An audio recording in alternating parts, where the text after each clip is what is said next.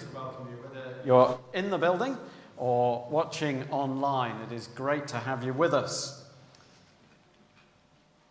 My name's Bart Elbach. I'm minister here at Emmanuel Church. We've called our carol service Glory to the Newborn King. That's what the readings and carols all say about Jesus, that he is a king. But what kind of king is he? Maybe you love the monarchy in this country. Maybe you don't care that much about it. Either way, you couldn't miss all the coverage in September of the death of Queen Elizabeth II, her lying in state and her funeral, and the proclamation that Charles had become King Charles III, and we, await his coronation next year. So we have a new king. But the king whose birth we celebrate this evening and every Christmas is, of course, a very different kind of king. Jesus is different from all kings and queens and any leaders of nations, prophesied about hundreds of years before he was born, announced by angels, visited by shepherds. But what kind of king is he? How does he reign? What kind of kingdom is he king of? Well, we will see as we go through the service. Welcome to you all, whether you're, uh, you've been a member of Emmanuel for many years or if this is your first evening with us. It's great that you're here. Do stay after the service. There'll be mulled wine and mince pies served through in the hall. Uh, do stick around for that. So you know, uh, if you want to use the facilities at all, the toilets are, if you head through the doors that you came in through, head to the right, through the hall, and on your left. They're there. Uh, and I need to let you know where the fire exits are, which are, uh, if you need to, do you head back out of the doors you came through, or you go through the first door on the chancel, and that will lead you out as well. The service will proceed mainly unannounced. So please uh, uh, go through the order of service, follow through on the order of service, uh, stand when it says carols, and for everything else, stay seated. I'm going to begin our service with a prayer. Let's pray. Our Father, as we hear of the birth of Jesus all those years ago, open our eyes to his glory and majesty. Humble us to bow before him as King, and fill us with joy that he came to save his people and establish his eternal kingdom. Amen. Please, would you stand to sing our first carol, Once in Royal David City?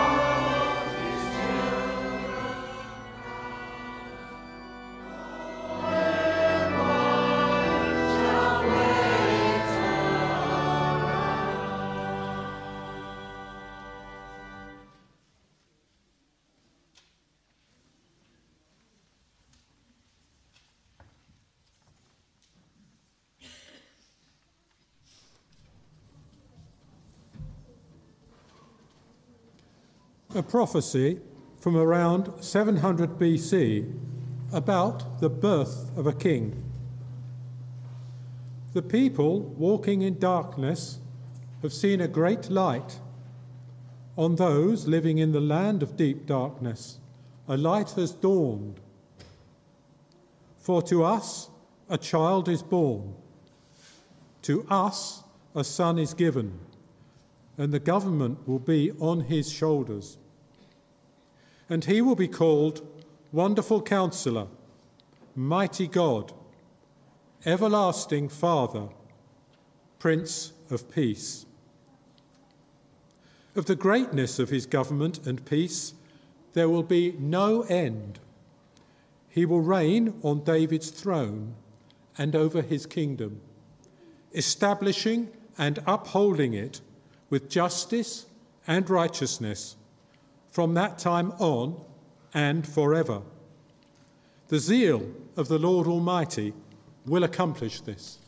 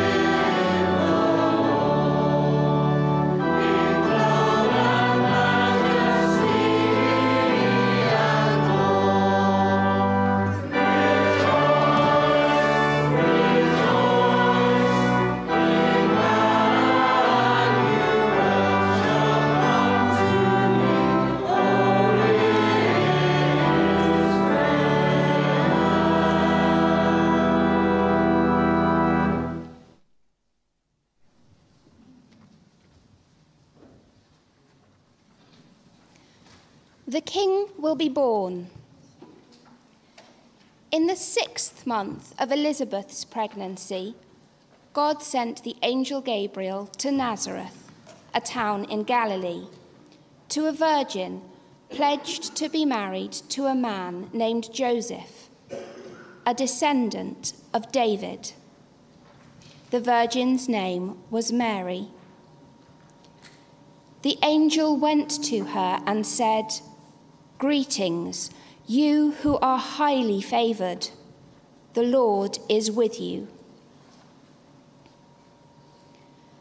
Mary was greatly troubled at his words and wondered what kind of greeting this might be. But the angel said to her, Do not be afraid, Mary, you have found favor with God. You will conceive and give birth to a son, and you are to call him Jesus. He will be great and will be called the Son of the Most High. The Lord God will give him the throne of his father David, and he will reign over Jacob's descendants forever. His kingdom will never end. How will this be? Mary asked the angel, since I am a virgin. The angel answered, The Holy Spirit will come on you, and the power of the Most High will overshadow you. So the Holy One to be born will be called the Son of God. Even Elizabeth, your relative, is going to have a child in her old age, and she, who was said to be unable to conceive, is in her sixth month. For no word from God will ever fail. I am the Lord's servant, Mary answered. May your word to me be fulfilled. Then the angel left her.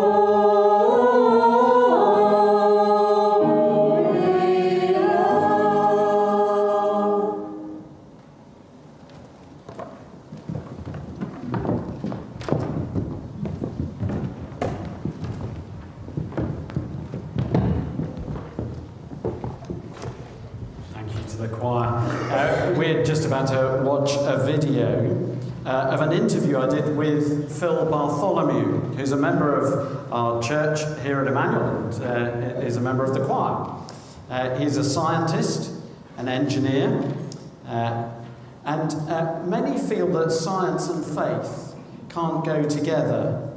So I wanted to find out from him how he became a Christian. Now, apologies, um, I, as this was filmed, I obviously leant a bit to the right, not politically, physically, I leant a bit to the right. So don't let that distract you as we go through this.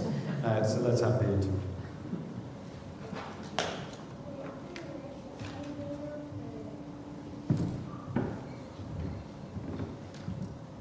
Phil, thank you so much for being willing to be interviewed, uh, to tell us how you became a Christian. Uh, it'd be nice, first of all, to hear a bit about your family background.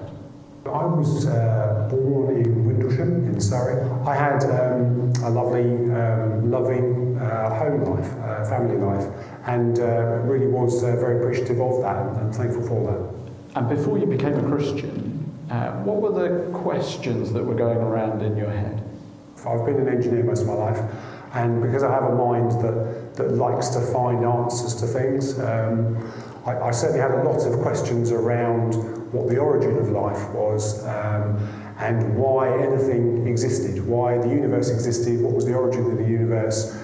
I also had a question around my own place in the universe and uh, what, what my point of existence was, what, what I was perhaps here to do. And what were the answers that you were getting that, that helped sort of point you to Christianity in, um, for those questions? I, I joined um, a youth group um, locally in Virginia Water. That was run by, by Christians, um, and they talked about the gospel. Um, they talked about the big narrative, uh, the big Christian narrative of how God created the universe and um, was intimately involved with the universe today and with our lives. Uh, and is the one who sustains us and um, keeps us living, keeps the, the laws of the universe working. Um, and I think I found that very convincing um, as, as an answer to why we're here and to what my place in the universe actually is. Um, that we have a, um, a God who actually intervened in the world, um, sent Jesus to come, come and be part of the world, to save us, to save us from uh, some of the terrible things we do naturally as, uh, as human beings. And so then, um, then you became a Christian at some point. But can you tell us when was that? What, and what happened to, to actually bring you to faith in Jesus? So, as part of going along to the, the youth group, um, the, the people there um, were involved with um, something called Mission to London, which was being run by a South American evangelist, Luis Palau. Um, that was in about 1982 when I was about 14. So I went along to uh, one of the evenings. Um, I heard the gospel. Luis Palau gave a very clear gospel message um, how Jesus had come to this world, was God, and had come to, to save us, save us from our sins. Um, and for me, I think on that night, um, it, it really clicked into place. And I think the answers I've been hearing about why we're here and about how God has the answer to life and, and the answer to, to our existence really made sense. Um, and so I committed uh, my, my life to Jesus on that night. Um, because, yeah, I think the answers um, all, all kind of fell into place um, and the gospel made sense for me. And it's wonderful that it did. Um, becoming a Christian, part of becoming a Christian is submitting to Jesus, Jesus as King uh, of your life. Was there anything that you had to change straight away um, as, as a follower of Jesus with Him as your King? So I can remember particularly um, being challenged by God straight away to change my use of language. I think as a young teenager, um, I used a lot of swear words. I used God's name as a swear word and Jesus' name. And I remember being challenged on that straight away, and that was something that, that God said that needs to change. Um, so that changed, I think, over a, over a um, period of time, over the first sort of year or so of me becoming a Christian. Um, and, and that one, I, I think that one stays with me because it was it was a big thing um, and was something where I really realised that God was real and um, did, did sort of intervene and care about my life uh, wanted to guide me in, in, the right ways. So you became a Christian back then when you were about 14. Um, time has gone on since. Are you still as sure about Christianity now as you were then? I would say I'm more convinced now um, than, I've, than I've ever been um, of God's existence um, and of the Christian message and of the importance of following Jesus every day. On a daily basis, I think I, I find new questions and God, God gives me answers. He gives me answers in His Word and gives me answers in the things He says to me directly. So, so I'm, I'm absolutely convinced of the, of the truth of the Christian gospel um, and the fact that we need Jesus in our lives to actually have a life worth living and a life that is to the full and, and as God wants it to be. Thank you so much, Phil, uh, for doing this interview. Thank you.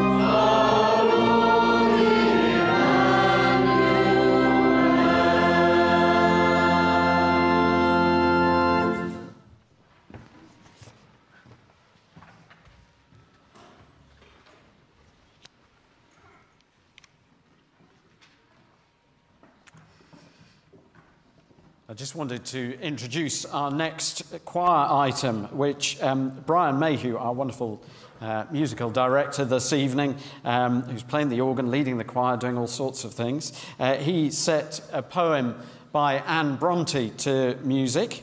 Anne is probably the least well known of the Bronte sisters, who published novels and poems in the first half of the 19th century. As was common with female authors of the time, they had to publish under pseudonyms, and the poem Music on Christmas Morning was included in 1846 in a collection of works by all three sisters. She wrote under the name of Acton Bell. Her strong faith shines through, and she writes how Jesus, the sinless Saviour King, gave his life for all of us so he could lead us back to God.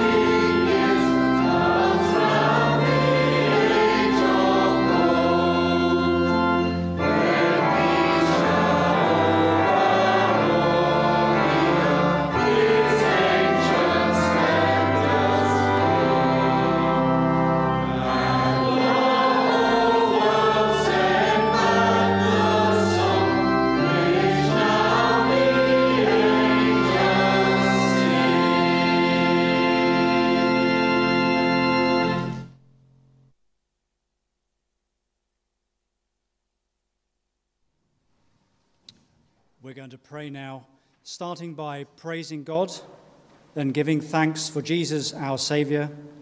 We'll pray for our world and our community, those who are unwell or in need, and then we'll say the Lord's Prayer. Let's pray.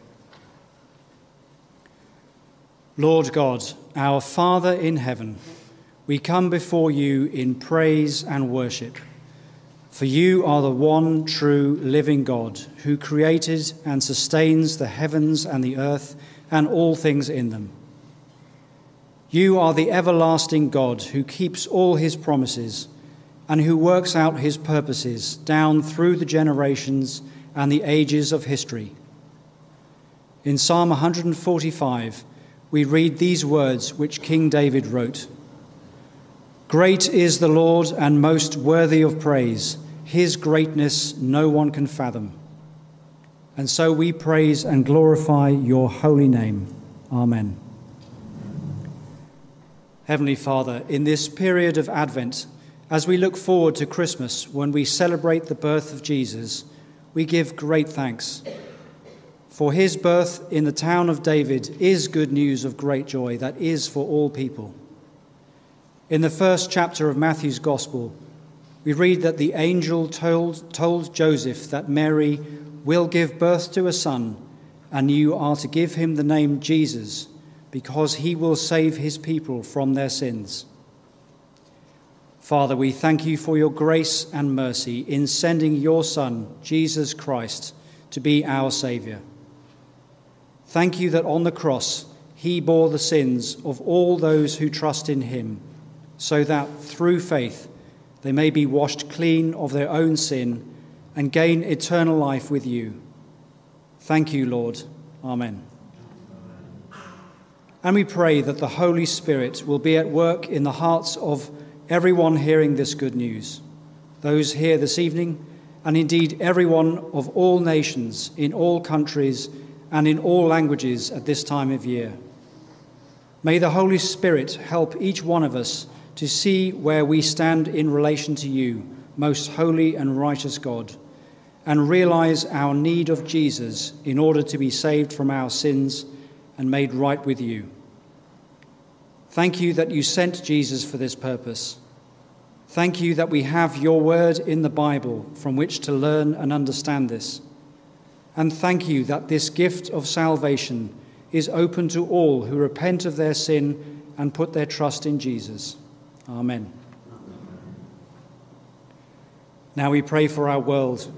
We pray for the soldiers and citizens of both Ukraine and Russia who are caught up in the war, and ask that you will bring about a breakthrough in diplomacy which can end that conflict swiftly. That power and heating in bombed towns and cities will continue to operate through the cold of winter and that you will bless the efforts of organizations providing aid and support to those in need.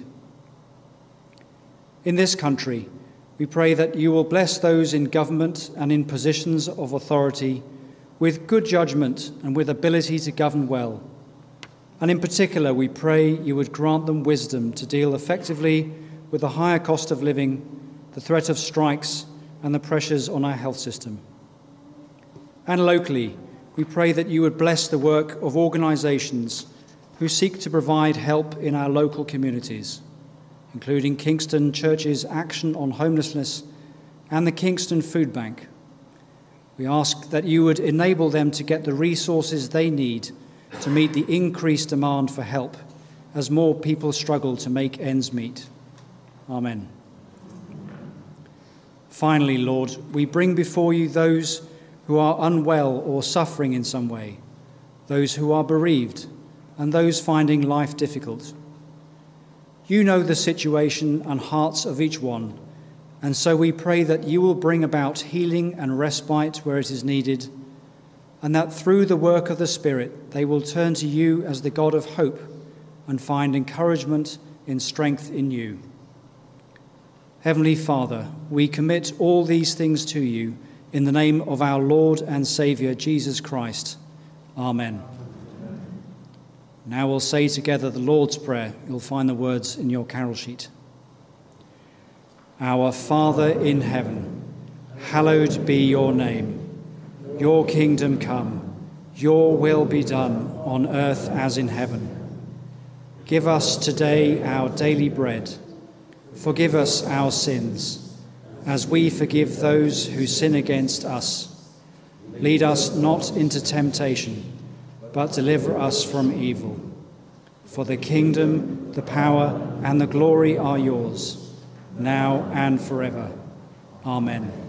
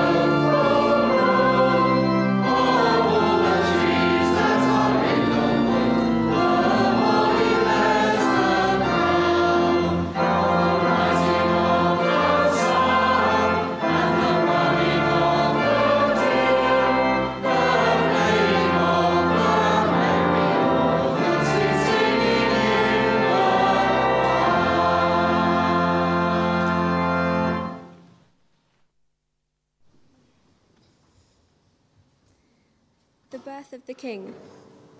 In those days, Caesar Augustus issued a decree that a census should be taken of the entire Roman world. This was the first census that took place while Quirinius was governor of Syria, and everyone went to their own town to register.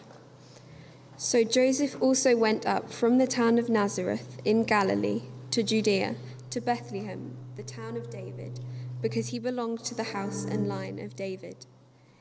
He went there to register with Mary, who was pledged to be married to him and was expecting a child.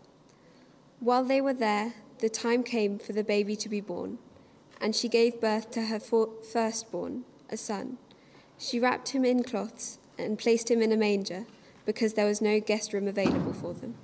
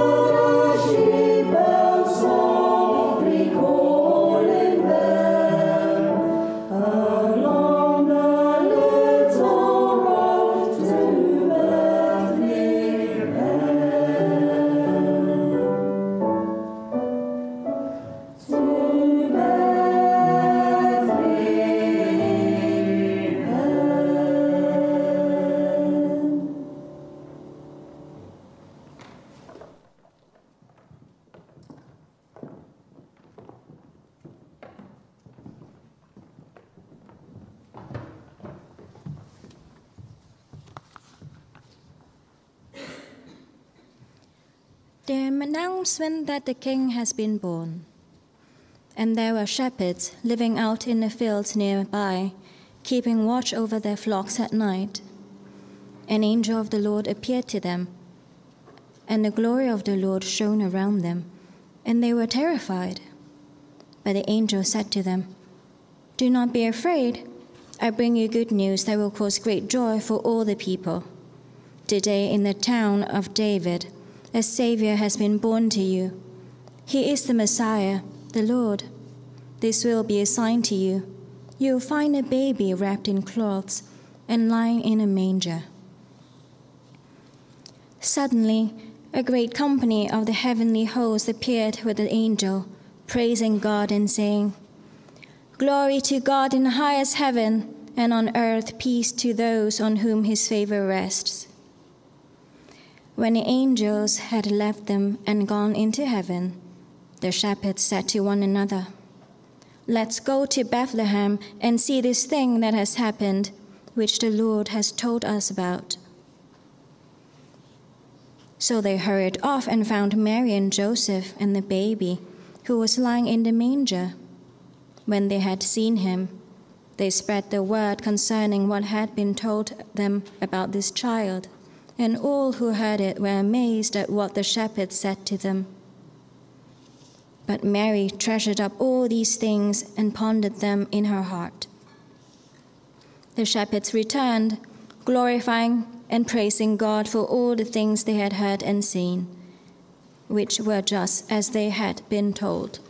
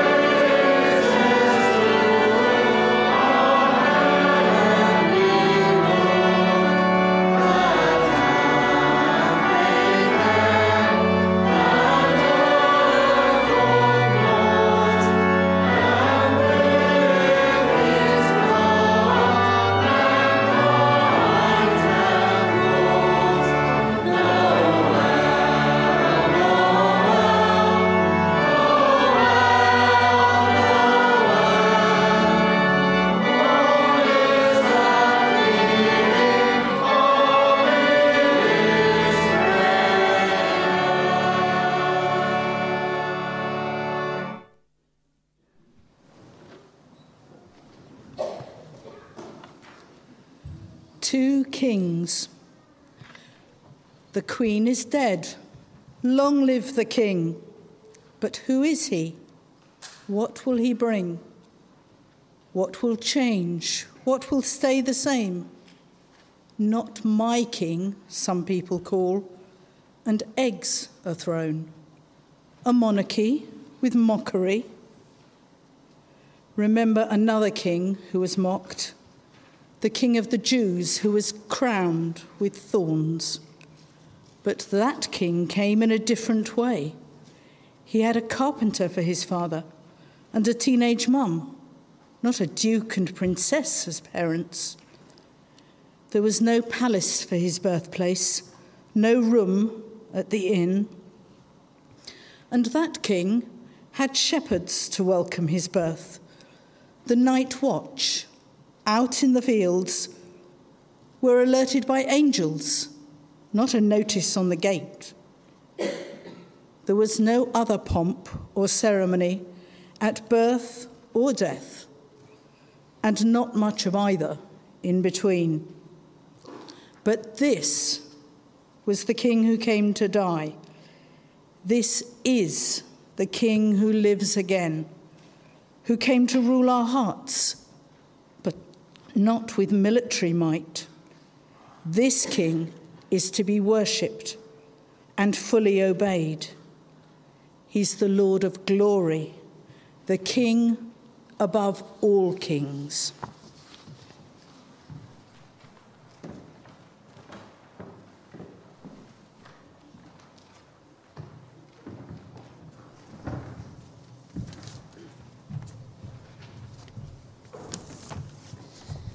What is Jesus' kingdom like?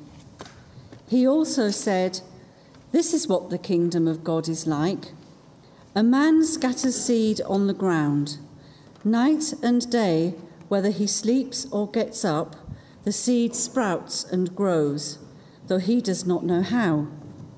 All by itself, the soil produces corn first the stalk, then the ear, then the full grain in the ear. As soon as the corn is ripe, he puts the sickle to it, because the harvest has come.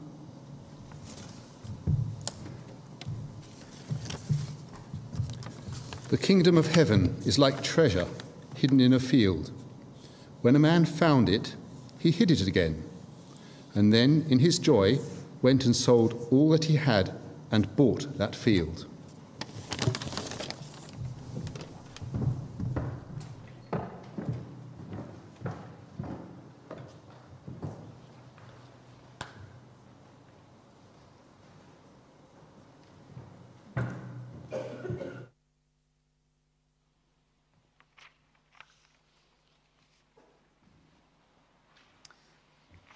Thank you so much to everyone who's been involved in this evening uh, in this service. Thank you to uh, Brian leading the choir. Let's give the choir a round of applause for.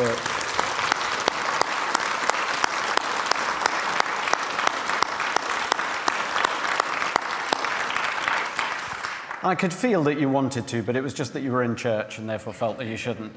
But uh, well done. Thank you so much for, for singing for us. Uh, thank you, Brian, for, for leading us as well. Thank you, Cara, for that poem as well that she wrote and really fits so beautifully with this service. What kind of king is Jesus? That's how we began the service. What kind of king is he? What kind of leader?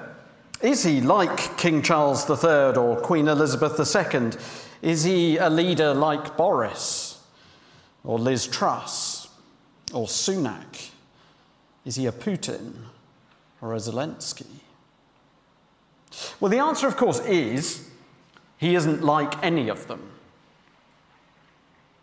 We're going to just pick out three things that were in the readings that are unique to Jesus, the King. They set Jesus apart and mean that we should all pay attention to him. Even though he was born 2,000 years ago, we should all pay attention to him because of these three things whether actually you call yourself a Christian or not. Now, we've only got time to touch on each of these three things. I hope that they will spark in you a desire to want to find out more. So the first is this it's who the king is, who Jesus is. And for this, um, I turn to the first reading. You can turn to it if you want to, but I'm just going to pick out um, a couple of words from it actually. The first reading, it's on page four, it's Isaiah 9, uh, and it's in verse 6 that I wanted to pick this up. Now, bear in mind, this was written hundreds of years before Jesus was born, 700 years before he was born. Yet it prophesies the birth of the king, it prophesies the birth of Jesus. And did you notice uh, in verse 6, towards the end of it, there are four descriptions of Jesus. And the second is the one that I want us to focus on. It is where it says that he will be called Mighty God.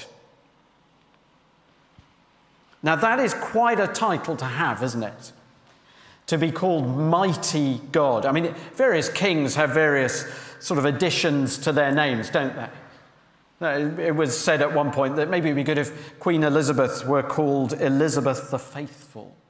But there have been others, haven't there? Richard the Lionheart, or Ethelred the Unready. Jesus is called Mighty God. Now, that is, of course, an incredible claim. The question is is it true? Is he actually God? Come to live on earth? Well, clearly, Jesus' followers came to the conclusion that he is God. But you might think, yeah, th- those people back then, they were likely to believe that kind of thing. Maybe they were a bit more, well, we don't want to call them gullible, but maybe that is a bit like what they were. They would just, of course, they were going to believe that kind of thing. They'd believe anything.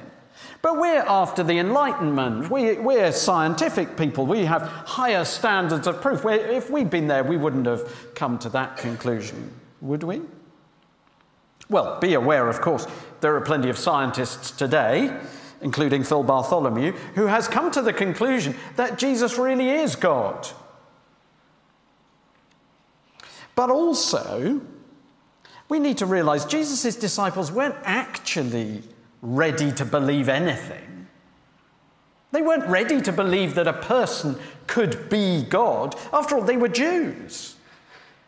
And in spite of this prophecy, the idea that a person could be God was just unthinkable.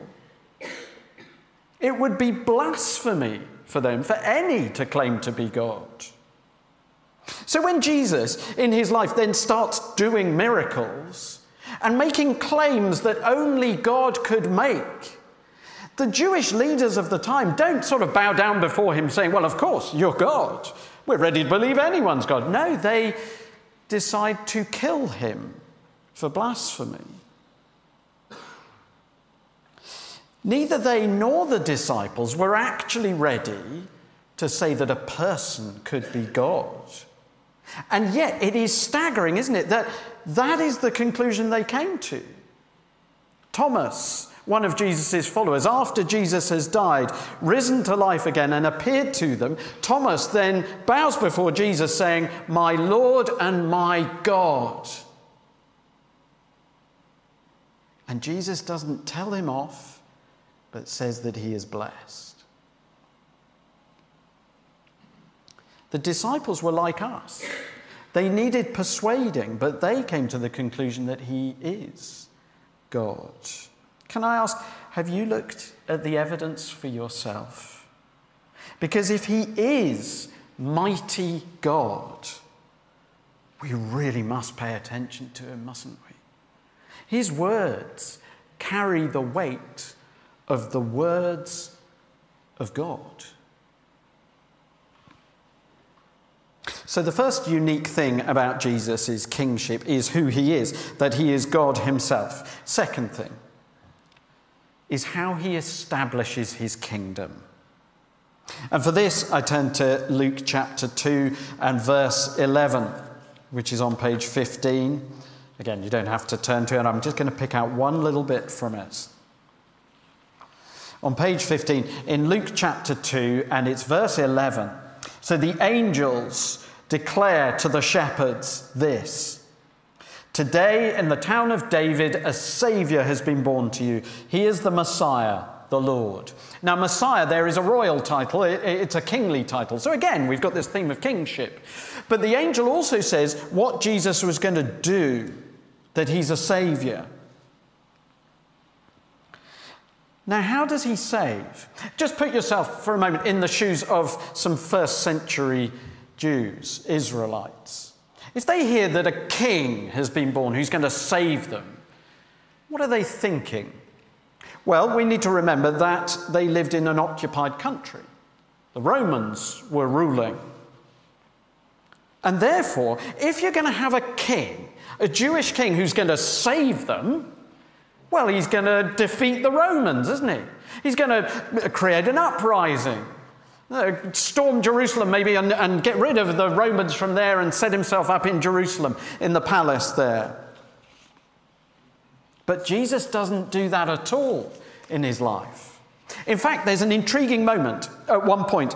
It's recorded in John chapter 6. Jesus has just done a staggering miracle. He's just fed 5,000 people, over 5,000 people, from just a tiny amount of food. It was an amazing miracle. And it says, Jesus, knowing that they intended to come and make him king by force, withdrew to a mountain by himself. If Jesus had wanted to overthrow the Romans and set himself up as an earthly king, he could have done it. That was the moment. The people wanted it. The people were ready for it. They wanted to make him king by force. So he withdraws.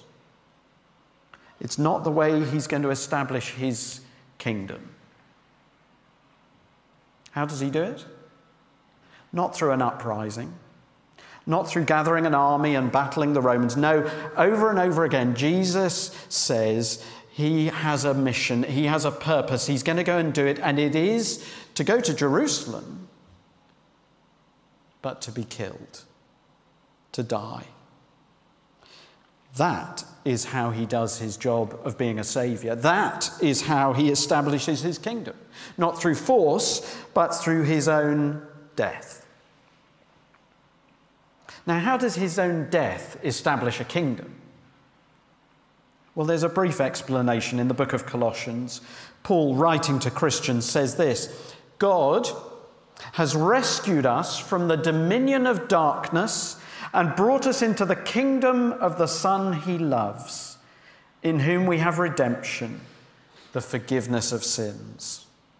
Paul is saying for Christians, there is a transfer of kingdom that has taken place. He says, We all live in the kingdom of darkness. I wonder if you can see that. Can you relate to that as you look at the world? Do we live in a kingdom of darkness? I think five years ago, if I'd said that, I would have had to have persuaded you of it. But I think now we see more clearly that we do live in the kingdom of darkness. Not just this nation, but the world is a kingdom of darkness. With the war in Ukraine, and all the suffering and death that has come with that, the global pandemic, injustices in Qatar. Aren't we more aware that there is darkness in the world? And if we're honest, we know the darkness surrounds us too. We live, uh, some live with crushing anxieties, fears, depression, all sorts of problems around us. But we also need to be aware that we contribute to the darkness. It isn't just out there, it's in here. That's what the Bible tells us that there is no one righteous, not even one. That there is darkness in our own hearts. It comes out in all kinds of ways. It, often we live just for ourselves, we envy others, we put others down, and in so many other ways, the darkness spills out of our hearts. But Jesus came to be a savior, to win forgiveness at the cross by dying for us. He literally died in darkness to take our darkness for us. So we can come out of the kingdom of darkness, be forgiven, and come into his kingdom. A kingdom established through Jesus' sacrificing of himself, a kingdom established through love. And it's not only better to be in Jesus' kingdom, it's essential. We need it. Here is Jesus the King, the mighty God, establishing his kingdom at the cross. Clearly, here Jesus is unlike any other king and world leader. Very often, what do we accuse world leaders of doing? Well, we accuse them of using their position and power for selfish gain. And that's often a fair accusation, isn't it? Not always. But it's not the case with Jesus. He establishes his kingdom through self sacrificial love. So that's the second thing the way he establishes his kingdom at the cross. Third thing, last thing, is the way Jesus' kingship is different from others is by the way his kingdom grows, which is why uh, we had the last two Bible readings, the, the last Bible reading uh, that we had, um, which if you wanted to turn to it, is on page 18. And these are not Christmassy readings, were they? The last ones weren't Christmassy readings. But I wanted them read because they tell us about Jesus' kingdom. Did you notice at the beginning there are two passages actually in there, two Bible passages. And in both of them, Jesus starts, uh, well, he's telling stories to his followers to teach them things about the kingdom. And in both of them, they begin in similar ways. They say, uh, verse 26, uh, it says, This is what the kingdom of God is like. Or verse 44, the, the second one, the kingdom of heaven is like. Now, kingdom of God, kingdom of heaven, it's the same thing. But just notice there, Jesus begins both of them, the kingdom of God is like. In other words, and he did this many times, lots of stories where he had to say the kingdom of God is like. Why does he have to do that? It's because the kingdom is not like any other kingdom. It's not like the Roman Empire or the kingdom of Israel from the Old Testament. No, he's saying, I've got to tell you what it's like. It's different. It's something, I've got to teach you it and I've got to tell you stories about it. And I just want you to spot the second of the two stories. I, would have told more about the first one, but realized I didn't have time. But the second one is the shortest parable. I think it's probably the shortest parable in the Bible. It's that one verse where Jesus says the kingdom of heaven is like a treasure hidden in a field. Now, notice that. What does that say about the kingdom? It's sort of hidden in some ways, isn't it? It's a treasure, but it's hidden. Which is true, isn't it? Lots of people think of Christianity as being a bit dull, maybe.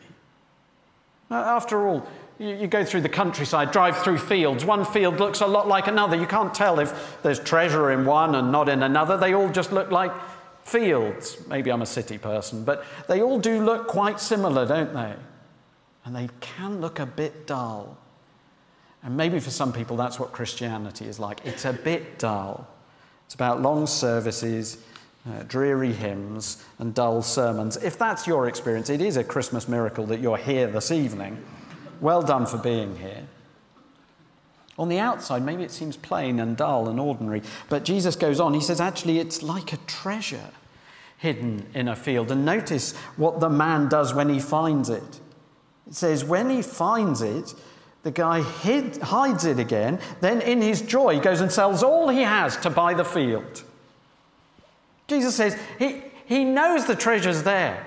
He loves it so much. He's so excited by it, he decides to sell everything he's got in order to buy the field. Can you imagine him going back home? He sells everything. Sells his Lego sets, if he's still got Lego sets, uh, and sells his house, his phone, all his possessions, things he's loved for years, family heirlooms, they're all sold so that he can buy the field. And notice, will you, that it says, then in his joy, he went and did it. So he's not doing it in a grumpy way. He's doing it joyfully. Yeah, I want to sell my Lego. I want to sell my house. Yeah, I'll sell it all. He's loving it. So he can buy the field. And Jesus is saying that's how the kingdom spreads. Now, that's not how kingdoms normally spread. Jesus is saying it happens through joy and desire and excitement at who Jesus is. That's not how kingdoms normally spread. That's not how nations spread. When Putin wanted to grow Russia, what did he do? He sent in tanks and armies. It was devastating. He grew the country through bombs and guns and tanks.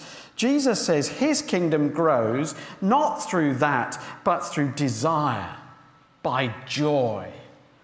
Through person after person, seeing that Jesus' kingdom is worth giving up anything to be part of. And therefore, coming to him for forgiveness and go from the kingdom of darkness to his kingdom. To be forgiven and come to him and it will mean giving things up. Phil Bartholomew, in his interview, spoke a little about what difference it made when he started following Jesus. One immediate change was about the way he spoke.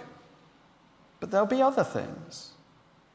And every Christian will say, yeah, there are times when following Jesus means I've had to give up things. But every time they will say, but Jesus was worth it. I wonder how you see Jesus and his kingdom. Do you see it as a plain, dull field? Maybe you think, well, anything else would be more exciting. Maybe you think you've done all the looking. You've been to church in the past and you've been to services. Maybe you've been to Emmanuel Church in the past and you think, well, it's all right for those who want it, but it hasn't grabbed me. I've better things to do with my time. Maybe you've come to church week by week, even. And but if you're honest, you would say, I've never really seen Jesus and his kingdom as that great a treasure. If that's you, can I urge you to look again? You've seen the field, look for the treasure. How could you do that? Well, you could open up a Bible and read about Jesus. Turn to one of the Gospels and do it. But uh, can I also encourage you to do it with someone else? How about doing the digging with someone else? Uh, maybe with uh, someone who brought you here this evening or uh, someone who comes to Emmanuel Church. How about saying to them, could we investigate this together? Now, I've just frightened people from Emmanuel Church. If someone says that to you, you, you answer yes. And let me tell you how you do it. You then just meet up have coffee together, you open up Mark's Gospel, you read the first chapter, and you say, What does this tell us about Jesus? And you talk about it together. Write down any questions and ask someone, see if you can find out answers. You can ask me, and I can try and help you. Just inquire, look into it together. Now, there are other ways that you could look into things. Keep coming to Emmanuel Church, Sunday by Sunday, half 10. You'd be very welcome any Sunday. And you could do Hope Explored. There are invitations for that. As you leave, you can pick them up. It's a little three session course that we run, uh, that I'm running. Uh, and you can come and ask your questions and find out about the hope there is in Jesus. You can also, as you leave, you'll be offered a little leaflet. You could take that as well. It's free, take it and have a read of that. How is Jesus unique as a king? Jesus is a king unlike any other. He is the mighty God he establishes his kingdom through his self sacrificial love at the cross. And his kingdom grows as person after person sees that Jesus is of far greater value than anything else in the world, and therefore comes and bows before him as their king. We're going to stand and sing our final carol. Hark the herald angels sing. Please stand.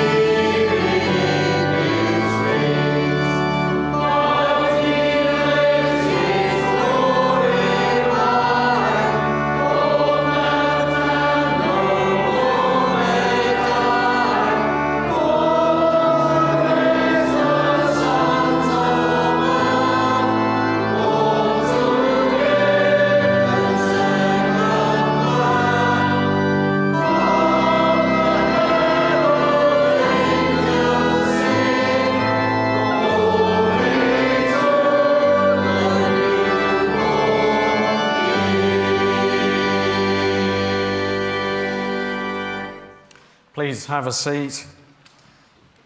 Thank you for being with us.